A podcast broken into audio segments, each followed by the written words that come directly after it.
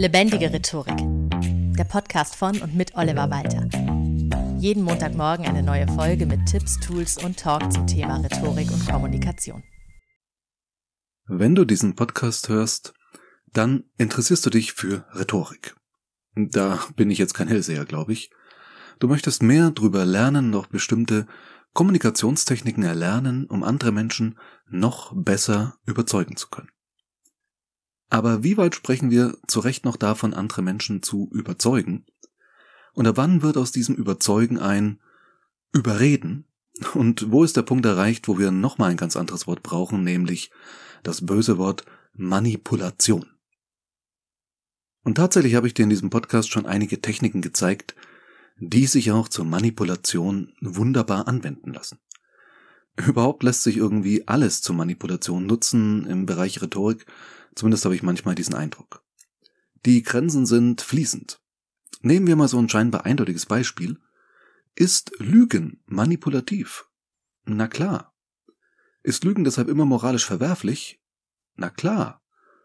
Obwohl, also genau betrachtet, vom berühmten US-amerikanischen Erfinder Thomas Edison erzählt man eine Anekdote, von der ich gar nicht sicher weiß, ob sie überhaupt wahr ist, aber die Geschichte selbst zeigt, dass es darauf auch überhaupt nicht ankommt. Nämlich ist es so, angeblich brachte der junge Edison einen Brief von der Schule mit nach Hause, und seine Mutter brach in Tränen aus, nachdem sie den Brief gelesen hatte. Und Edison fragte dann, warum seine Mutter denn jetzt weint, und sie sagte ihm, die Schule hätte geschrieben, dass er hochbegabt sei und man ihm nichts mehr beibringen könne. Sie werde ihn daher ab sofort selbst unterrichten. Und Jahre später, als Edison bereits ein berühmter Erfinder und seine Mutter leider verstorben war, fand er den Brief und las ihn, und darin stand, er sei geistig zurückgeblieben, und ein Schulbesuch hätte bei jemandem mit seiner minderen Intelligenz keinen Sinn. Seine Mutter hatte ihm also nicht die Wahrheit gesagt. Hat sie ihn durch diese Lüge manipuliert? Ja, klar. War das moralisch verwerflich? Also ich glaube ganz und gar nicht. Ich hätte es im Nachhinein vielleicht sogar verwerflicher gefunden, wenn sie ihm die Wahrheit gesagt hätte. In ganz, ganz kleinem Ausmaß habe ich sowas auch schon mal erlebt. Also vor einiger Zeit habe ich erst 20, 25 Kilo abgenommen und ich fühle mich wohl damit und alles toll, also bis auf eine Sache. Denn dann kamen plötzlich unglaublich viele Leute auf mich zu und sagten total überrascht sowas zu mir wie, wow, Du hast ja abgenommen, du siehst ja plötzlich richtig gut aus. Und leicht verwirrt habe ich dann immer so Danke gemurmelt. Aber was eigentlich bei mir ankam, war ja nicht, wow, du siehst jetzt richtig gut aus, sondern, wow, was hast du all die Jahre scheiße ausgesehen? So aufgedunsen und schwappelig, igitt, und jetzt fast wie normaler Mensch, hey, da steht dir richtig gut. Und das von exakt denselben Leuten, die mir all die Jahre erzählt haben, bleib so wie du bist, es zählen doch nur die inneren Werte, und ich habe mich dann schon gefragt, sind das nicht alles totale Heuchler? All die Jahre haben sie mich angelogen, statt mir die Wahrheit ins Gesicht zu sagen? Und dann habe ich mal so drüber nachgedacht, ob ich das eigentlich gewollt hätte, dass man mir die Wahrheit ins Gesicht sagt. Und ehrlich gesagt, nee, konnte ich gut drauf verzichten. Habe ich gemerkt, als meine Frau neulich zu mir gesagt hat, als ich so aus der Dusche kam, dass ich anscheinend doch wieder ein kleines bisschen zugenommen hätte, das war sehr ehrlich von ihr. Hätte ich aber ehrlich gesagt an der Stelle gar nicht so ehrlich gebraucht. Also ist selbst Lügen oder das Vorenthalten von Informationen nicht immer automatisch böse Manipulation. Andererseits kann man ja auch ohne zu lügen heftig manipulieren. Aber die Frage stellt sich vielleicht vorab zu unserem Thema, wie sehr kann denn Rhetorik schon schaden? Also kann man wirklich so heftig manipuliert werden? Ist Rhetorik so eine mächtige Waffe? Ähm, ja. In Deutschland hatte es die Rhetorik nach 1945 erstmal sehr, sehr schwer, weil wir davor ein bisschen zu deutlich demonstriert bekommen haben, wie sich unter anderem eben auch mit Rhetorik die Massen steuern lassen. Hitler, Goebbels, beide wirklich brillante Redner, leider. Oder heutzutage Trump, perfekte Rhetorik für seine Zielgruppe. Und wo wir schon von Zielgruppe sprechen, Stichwort Pickup Artists, wie sie sich selbst nennen, also Männer, die Rhetorik und psychologische Tricks aller Art nutzen, um Frauen rumzukriegen, und denen es nur darum geht, möglichst viele Kerben in den Bettpfosten zu schnitzen, Und da gibt's auch wirklich Seminare und Workshops, also fast genauso wie für Verkaufsrhetorik oder andere Themen, kannst du auch sowas lernen.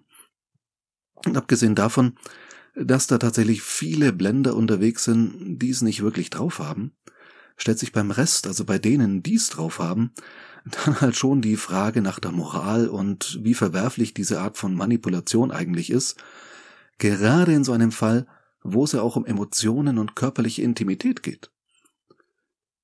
Einige KollegInnen vertreten, mal von dem Thema ganz abgesehen, so allgemein den Standpunkt, frei nach einem Satz von Paul Watzlawick, wir können nicht nicht manipulieren. Weil wenn wir immer kommunizieren und Kommunikation auch immer irgendwie Manipulation ist, angefangen beim Kleinkind, das schreit, um gefüttert zu werden, ja, dann manipulieren wir uns eh alle ständig gegenseitig. Weil es anders gar nicht geht. Schon allein der Umstand, dass du dir für die Arbeit eine saubere Hose anziehst, oder überhaupt eine Hose, ist demnach schon irgendwie eine Manipulation deines Umfelds. Weil es heißt ja, Kleider machen Leute. Bitte, danke, ist das auch schon Manipulation? Naja, wenn man den Begriff sehr weit auslegt, dann irgendwie schon. Rhetorik ist demnach immer manipulativ. Weswegen es ja auch Versuche gab, diese Manipulation auszuschließen oder zumindest zu reduzieren. Zum Beispiel in der sogenannten stoischen Rhetorik. Dass du von der bisher vermutlich noch nicht wirklich viel gehört hast, sagt dir schon, wie erfolgreich dieser Ansatz war. Kommunikation ist also immer Manipulation und Rhetorik zielt immer darauf ab, diese Manipulation noch effektiver zu machen. Entscheidend ist jetzt, welche Schlussfolgerungen du daraus ziehst. Manche Menschen schlussfolgern daraus, auch unter Berufung auf Watzlawick oder andere Größen, wenn ich eh immer manipulieren muss, dann darf ich das auch. Und zwar mit allem, was geht. Dann ist es auch egal, wenn ich lüge, Fake News verbreite oder hypnotische Sprachmuster anwende oder auch die Techniken, die ich damals in der Folge zu Schopenhauers Schrift Die Kunst Recht zu behalten vorgestellt hatte und alles mögliche weitere. Wer Co, der darf, wie es hier bei uns in Franken heißt. Und ich muss sagen, das ist mir zu einfach. Beziehungsweise glaube ich, wer so denkt, macht es sich zu einfach. Weil wie uns der geniale Stan Lee lehrte, aus großer Macht folgt große Verantwortung. Tatsächlich wird dieses Zitat sehr häufig verwendet und nach meiner Recherche das erste Mal 1962 im allerersten Spider-Man-Comic und dass dieser Spruch mal dazu gedacht war, einen Superhelden daran zu erinnern, dass er mit seinen Superkräften verantwortungsvoll umgehen muss, das passt sehr gut zu unserem Thema der Rhetorik. Denn irgendwie ist die auch eine Superkraft wenn auch eine, die man lernen kann. Und es macht halt einen Unterschied, wenn du zum Beispiel in eine körperliche Auseinandersetzung gerätst, ob du komplett unvorbereitet irgendwie die Fäuste hochnimmst oder ob du den schwarzen Gürtel in Karate hast. In letzterem Fall würde ich erwarten, dass du dich nicht einfach so in Schlägereien stürzt, nur weil du weißt, du wirst gewinnen, oder dass den Gegner besonders hart verletzt, einfach weil du es kannst. Im Gegenteil, ich würde von dir erwarten, dass du dich so gezielt verteidigen kannst, dass du dem anderen auch nicht mehr antust als nötig, dass du solche Fähigkeiten eben nicht ausnutzt. Und genau darum geht es für mich auch in der Rhetorik. Ob sie manipulativ ist, im negativen, moralisch zweifelhaften Sinn, hängt nach meiner Meinung nach nicht von der gewählten Technik ab, sondern von deiner Einstellung und einigen anderen Kriterien. Für mich sind es genau drei Kriterien, die dir sagen, ob du manipulativ bist, beziehungsweise umgekehrt, ob gerade jemand versucht, dich zu manipulieren. Erstens davon, ob die Person, die manipuliert wird, weiß, dass sie manipuliert wird. Oder zumindest nach gesundem Menschenverstand davon ausgehen kann. Was ich damit meine, naja, wenn jemand zu mir ins Coaching kommt, um zum Beispiel besser mit Lampenfieber umgehen zu können, dann erwartet diese Person ja regelrecht, dass ich sie mit Hilfe von Coaching-Techniken, die in aller Regel verbal angewendet werden, manipuliere, um das selbstgesteckte Ziel zu erreichen. Aber auch zum Beispiel beim ersten Date, bei einem Verkaufs- oder auch einem Vorstellungsgespräch kann ich einfach mal prophylaktisch davon ausgehen, dass mein Gegenüber versuchen wird, mich in irgendeiner Weise zu manipulieren. Zumindest wenn wir den Begriff so weit fassen wie eben dargelegt. Sich besonders gut präsentieren, von der Schokoladenseite zeigen, äh, sein bestes Outfit anziehen und so weiter und so fort. Wenn du einen Vortrag hältst, können die Menschen im Publikum zu Recht davon ausgehen, dass du dich gut vorbereitest. Dir neben Zahlen, Daten, Fakten auch ein paar rhetorische Kunstgriffe und Metaphern zurechtgelegt hast. Ja, es wäre fahrlässig, wenn nicht. Wenn ich in meiner Nebenberufung als Kabarettist auf einer Bühne stehe, können die Leute, die dafür Eintritt gezahlt haben, davon ausgehen, dass nicht alles, was ich da erzähle, wirklich eins zu eins so passiert ist, dass es aber so, wie ich es da erzähle, halt lustiger ist. Und sie sind ja unter anderem da, um unterhalten zu werden. Wie enttäuscht wären die denn bitte, wenn ich sagen würde, ja gut, ist jetzt nicht witzig, was ich euch erzähle, aber hey, dafür ist es echt genau so passiert und ich versuche da nichts auszuschmücken. Nee, das wäre nicht fair. Zweitens, du darfst niemandem schaden. Im Idealfall nützt der Einsatz von rhetorischer Manipulation der anderen Person sogar. Siehe das Beispiel Coaching. Und wenn ich dich in diesem Podcast immer wieder direkt anspreche und mir dabei auch noch das Recht rausnehme, dich zu duzen, obwohl wir uns ja gar nicht kennen, tue ich das natürlich auch mit einem Hintergedanken. Es soll dich stärker einbeziehen.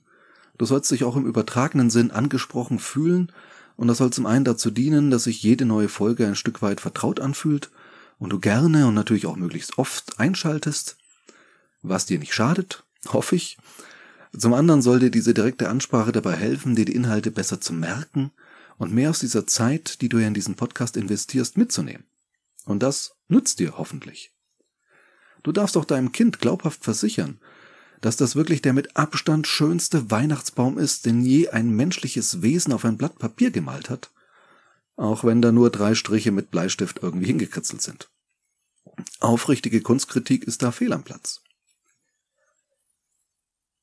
Klar hat dieser Punkt so seine Tücken, weil wenn du zum Beispiel im Verkauf arbeitest, könntest du ja selbst davon überzeugt sein, dass dein Produkt eh das Beste von allen ist und es daher ganz im Sinne des Kunden oder der Kundin ist, wenn du ihm oder ihr dieses Produkt jetzt egal wie verkaufst.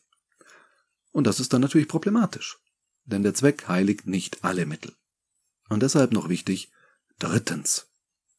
Mach den Check und frag dich, wäre es für dich okay, wenn jemand genau dasselbe mit dir machen würde, was du gerade vorhast? Oder auch ergänzend, würdest du deinen Kindern mal erzählen, dass du das getan hast, oder deinen Eltern, oder im Sinne der Transparenz unter Punkt 1 vielleicht sogar der betroffenen Person selber? Oder wäre dir das eher peinlich? Dann könnte das auch darauf hindeuten, dass du es besser lassen solltest. Mein Fazit, Rhetorik ist immer manipulativ, weil Kommunikation immer schon darauf ausgelegt ist, andere zu überzeugen und irgendwie zu beeinflussen. Wie wir in der Folge zu Framing und Priming gehört haben, ist auch eine scheinbar simple Aussage durch bestimmte Schlüsselwörter automatisch mit einer Bewertung versehen, die andere in ihrer Bewertung beeinflussen kann. Es stimmt also irgendwie, man kann nicht nicht manipulieren.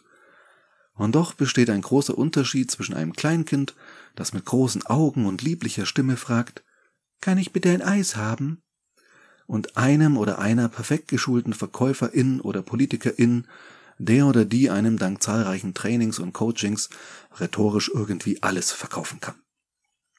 Aus großer Macht folgt große Verantwortung. Es ist also okay, viele mächtige und effektive Möglichkeiten zu erlernen, um andere Menschen überzeugen zu können, solange man sich selbst dabei moralisch immer wieder hinterfragt und niemandem absichtlich schadet und auch nicht versucht zu verheimlichen, dass man rhetorisch fit und dem oder der anderen vielleicht sogar überlegen ist. Menschen aus meinem Bekanntenkreis, die mit mir eine Diskussion anfangen, wissen, was sie erwartet. Und dann ist das auch irgendwo transparent. So, kommen wir zur Hausaufgabe der Woche. Denk mal zurück an drei Situationen, in denen du manipuliert hast oder manipuliert wurdest. Also auch ganz harmlose Fälle, wie zum Beispiel ein Kompliment machen für eine angenehme Atmosphäre zu Beginn eines Gesprächs und ähnliche Fälle. Waren jeweils alle drei Kriterien, die ich oben genannt habe, erfüllt? Wenn nein, was hätte anders sein müssen? Ich freue mich übrigens nach wie vor über dein Feedback auf Apple Podcasts oder Spotify. Das sind die zwei Plattformen, auf denen man aktuell Podcasts bewerten kann. Bei Apple kamen einige neue 5-Sterne-Rezensionen hinzu. Bei Spotify ist die Funktion noch ganz neu und ich glaube, ich brauche noch ein paar Bewertungen, bis die Sterneanzahl dann öffentlich angezeigt wird.